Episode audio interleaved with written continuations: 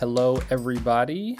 Uh, my name is Akintunde Ahmad. I am a former Delacorte Fellow with the Columbia Journalism Review, and I am a current contributor to the Columbia Journalism Review. I will be guest hosting in place of Kyle Pope for this week's episode of The Kicker. I am very excited for the guest that will be joining us today. His name is Samuel Getachew. He is an Oakland native like myself. We actually graduated from the same high school, me in 2014 and him in 2020. And I graduated Yale in 2018, and he will be enrolling at Yale in this upcoming fall. Uh, he recently published an article with the New York Times as an opinion essay titled Black Valedictorians and the Toxic Trope of Black Exceptionalism. Uh, in 2019, I published a similar article with The Atlantic uh, about my experiences being, you know, paraded around and having uh, lots of positive media surrounding my graduation from Yale and, and, and attending public schools growing up. And so I'm excited to really just delve into this topic deeper with him. And so without further ado, I'd like to turn it over to you, Samuel, to just kind of begin by giving us an intro into your experiences and, and what drove you to actually write this piece. Yeah, um, thank you for having me, first of all. But I think this piece really for me was actually about seven years in the making when um, when you graduated and, and I was in the sixth grade I remember very, very vividly watching kind of this entire media fanfare that surrounded you, watching you go on the Ellen show, hearing everybody talk about it. Um, and for me, who who growing up, and I went to Oakland Public Schools my entire life, um, I really, at the time in particular, saw it as as an, an inspirational path that, that I could follow. And I, at the time, didn't really understand the full realities of what I would experience in the, in the remaining years of my my public education in Oakland, and didn't really have as much context for for why you you and your situation were so unique, and then you know fast forward six seven years, I'm graduating, and then a year later, one of my former classmates, um, Ahmed, became the first black valedictorian in Oakland Tech's history. And Oakland Tech has been around for 106 years and, you know, has had no shortage of black male students. But for him to be the first black male valedictorian, I think to me now, after having had, you know, six years more experience in Oakland public schools, it, it really all just seemed much different to me than it did when when you were getting that media coverage when I was so much younger. And so to have seen this kind of once in a lifetime event happen twice in my life and to witness two people from my community that reminded me so much of myself you know get this similar treatment but to to witness it once at the age of of around 12 and you know again around the age of 18 my perspective was completely different and Ahmed and I, you know, experienced a lot of the same things. We had a lot of the same classes together actually throughout high school. And, you know, oftentimes if we weren't in the class together, we would be the only black person in our individual classes.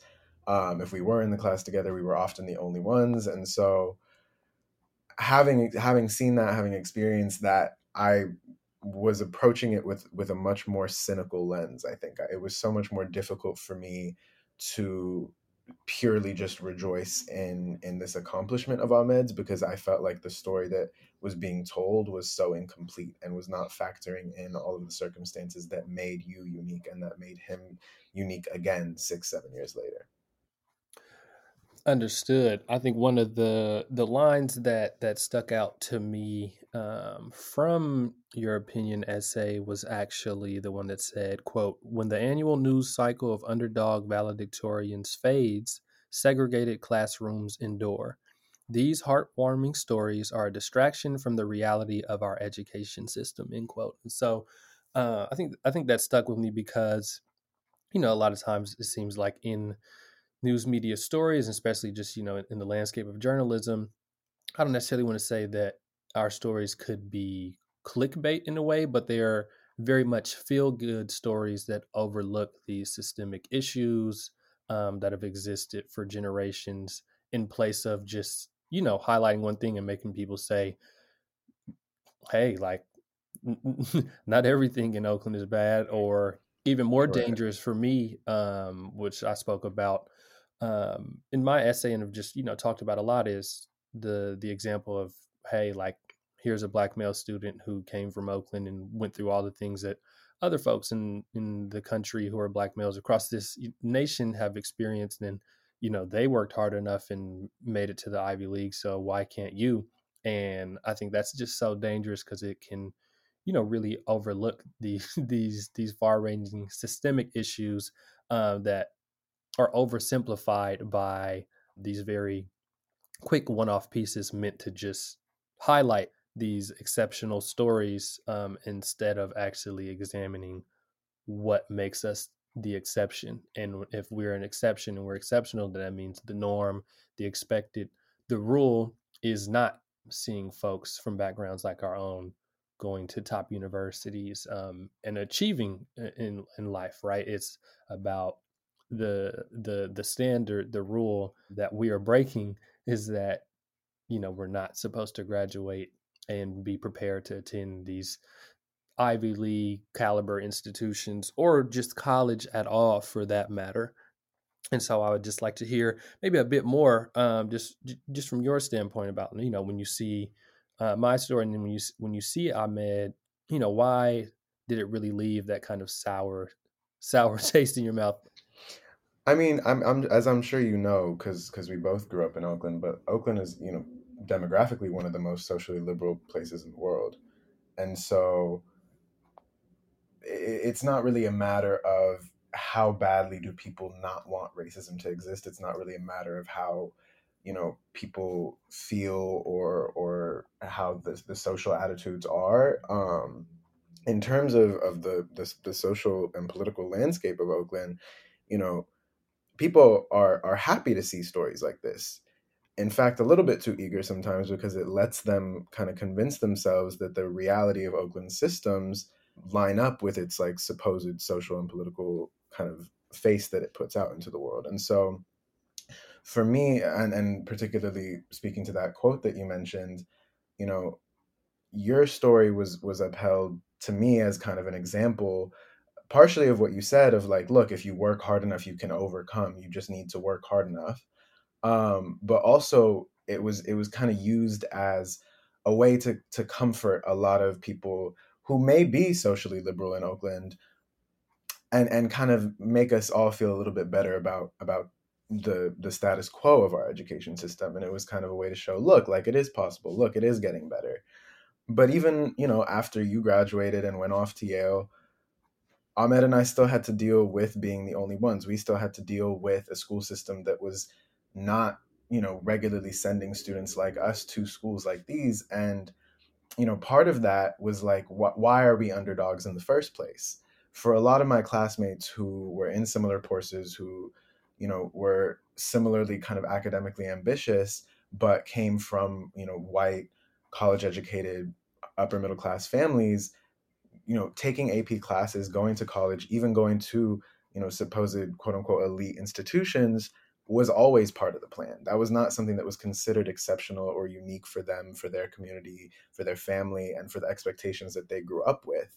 And to them, you know, getting to that stage in life, it wasn't really a mark of overcoming anything. And I found it a little bit disturbing the second time around to watch it with Ahmed because, you know, nothing had really changed. And I I the thing that I think kind of the fear that I had that that that really made me the most anxious was two, three, four, five years down the line, maybe another seven, maybe another ten.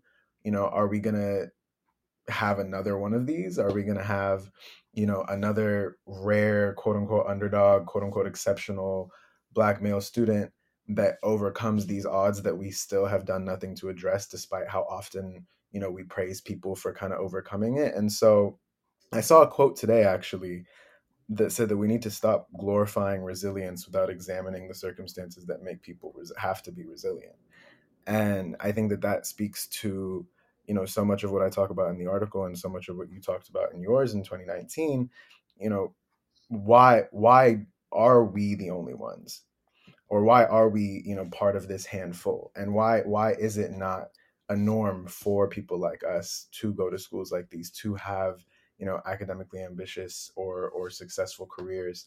And and even just success outside of you know necessarily academia but I, i'm much more interested in getting to a world where we're not remarkable where it's just as normal for us to be going to, to schools like these and having life paths like these as it is for my classmates for whom that was always considered the expectation.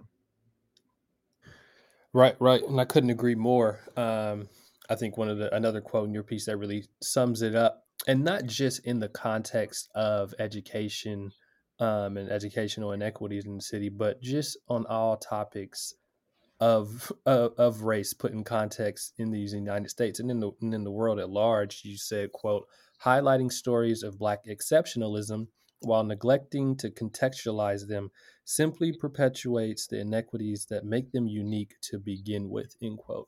And so, you know, in, in, in the the conversation that we're having, of course, we're we're speaking specifically to our education system, to the public education system, and you know, saying like, look, we have city government, we have state government, we have federal government that, you know, wants to pretend and act like they are putting the correct amount of funding and, and allocating the um, necessary resources to our, you know, public schools uh, that we came through to ensure that people are able um, to to graduate from high school at least ready to attend college. And so we are used as like these scapegoats and the finger pointers to say, look, this is this is what your tax dollars are going to. This is proof that these schools are getting enough funding. And that's why, you know, it really doesn't sit right with me because it's like, no, the fact that you're pointing the finger at us um, lets you know that you you know it isn't actually the norm, yet you want to pretend like this is the case. And so, but this isn't just in the education system, right? Like this is across the board. I mean, if we look at especially the the time that we're currently living in and there's a, a lot of conversations being had and a lot of changes being made or lack of changes being made and really just surface level symbolism being put out there or, or at least the illusion of change is being made i think this is really a great time for this piece because it really does call out one of the things that America loves to do, which is look past our mm-hmm. history, look past the circumstances, um, and just the truth for that matter, right? If, if, you really examine the history of, of anything in this country, whether you look at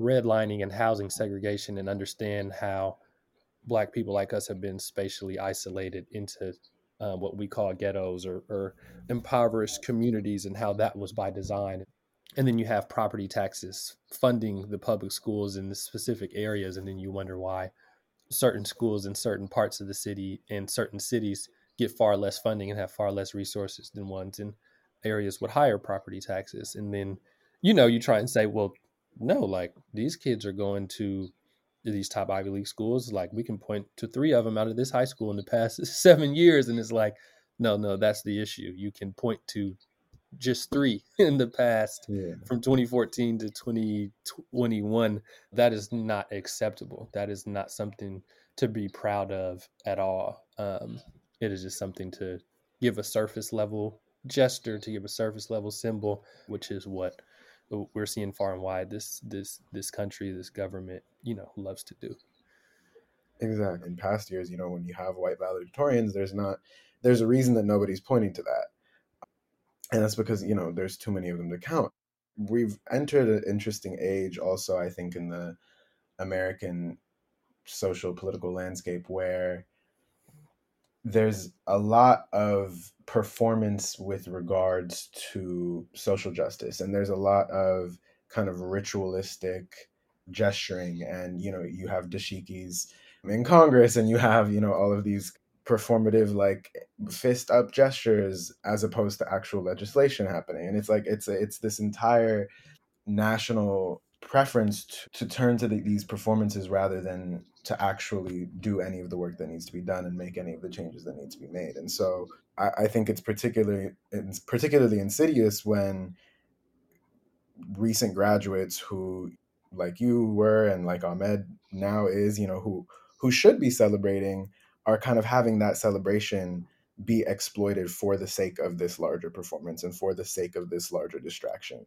Um, and that I think also was what what made me feel so much more uncomfortable watching it happen the second time around, especially because I had also seen, you know, your evolution from from being on those shows, from having that coverage of you in 2014 all the way up to 2019, um, I'm talking about it, and it was it was just very disturbing for me to watch it happened from the beginning again. Um, mm. And so I, this time I didn't want it to go, you know, five years before before being addressed. Um, and I think that that part of you know the the power that we have now with time with knowledge with building being able to build on each other's experiences and understandings of what what has been happening to students like us over time is that we can you know kind of nip it in the bud before it happens again. Right. Agreed agreed agreed. I mean even you know the fact that we just had juneteenth turned into a national holiday mm-hmm. um you know but like we've been celebrating juneteenth I, at least in my family every year um, and uh, as a means of actually acknowledging the the history of it um, and the truth behind it and like now it's like okay the us is going to make it a national holiday and it's like that's what's celebrated as some major accomplishment. Like meanwhile when you look at what's actually occurring it's, a, it's another example of just a symbolic gesture um, and you know more or less like a cop out of saying what do you mean? We made juneteenth a national holiday while public schools in, in black communities are being funded significantly less than those in other areas, right? Or um, if we're talking about, I mean, the list can go on. We can talk about over policing. I mean, we can talk about um, housing discrimination. Um, we can talk about the the pay gap um, all the way up the ladder to corporate America. If you're you know having comparison by race adjusted for the same jobs, even in the journalism industry, um, you know this exists. And so it's just one of those things again where i think your story um, your essay while it does focus on our unique experiences as black male students coming out uh, of the oakland public school district and getting this notoriety it is a theme that extends beyond just you know the education system right? Um, and really permeates um, this media industry right? And so i think you know, moving forward, like from this conversation, just something for individual journalists to keep in mind, for um, entire media outlets to keep in mind. Just like, hey, like before you write that feel good story, an underdog story, it's not the individual student and their success or, or their story that is what is most important to cover. It is a deep examination of the circumstances that have made this situation to be exceptional, to be outstanding, to be what you deem as newsworthy.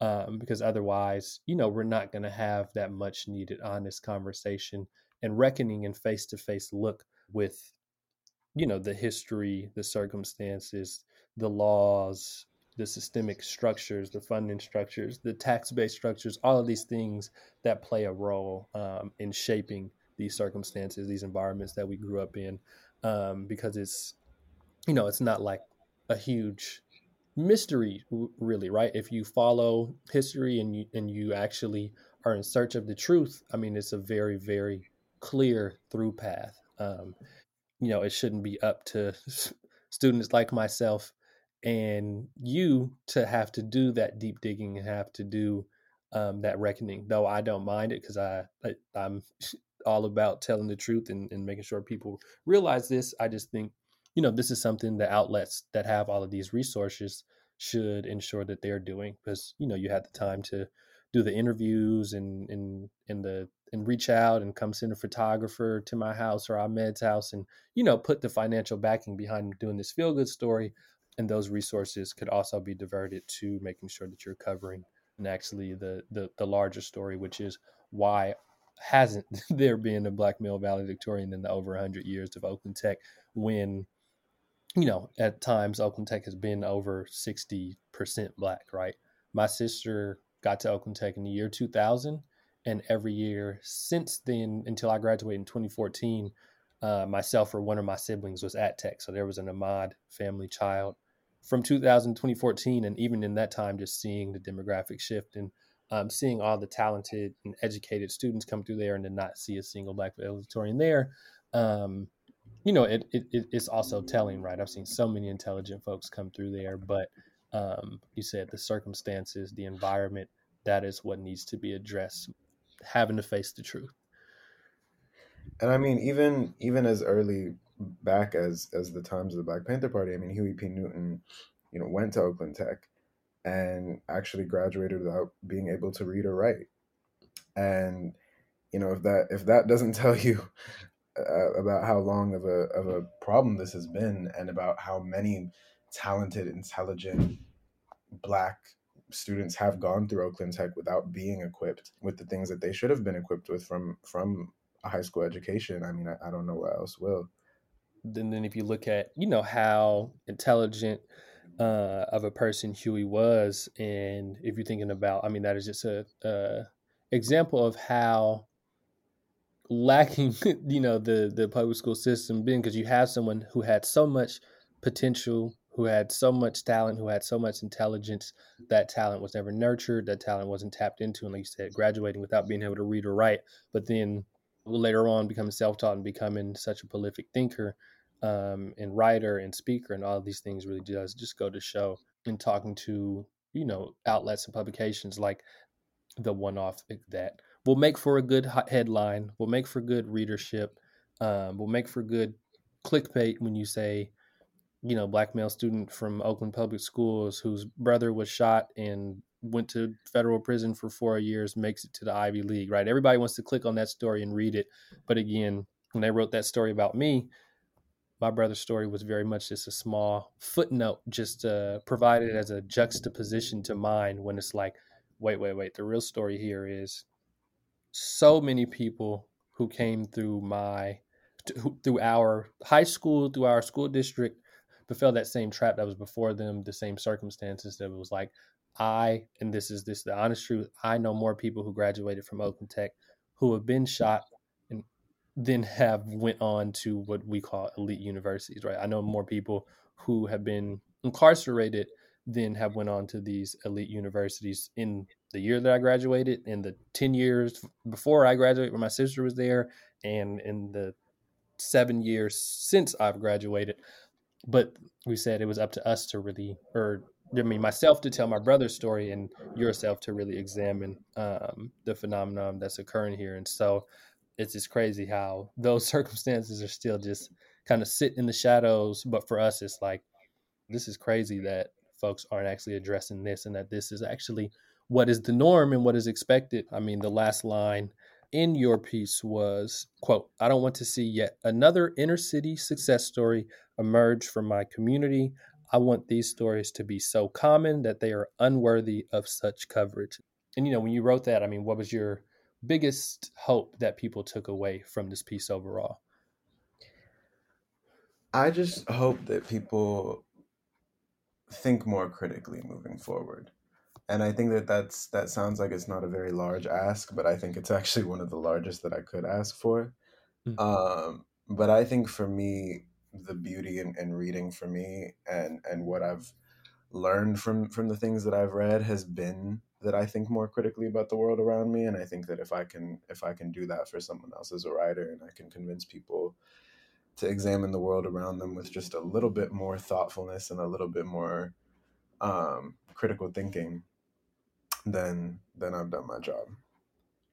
You know, I just want to thank you a for writing that piece um, and expressing not just your truth but the truth about this situation though it sounds like a simple ask, it, it really it really is um, the most necessary and and potentially one of the most difficult ones to get people to follow through on. And so, um, you know, again, I just want to thank you uh, for taking the time to come on board. CJR's the kicker today. Again, this was Samuel Getachew, um, an Oakland native like myself, who is right one of the the top rising voices in in in the media space and so again i just want to thank you so much um thank you for having me Thank you. And again, my name is Akintunde Ahmad. Kyle will be back to host uh, the kicker next week. So we look forward to seeing you there. Thank you all.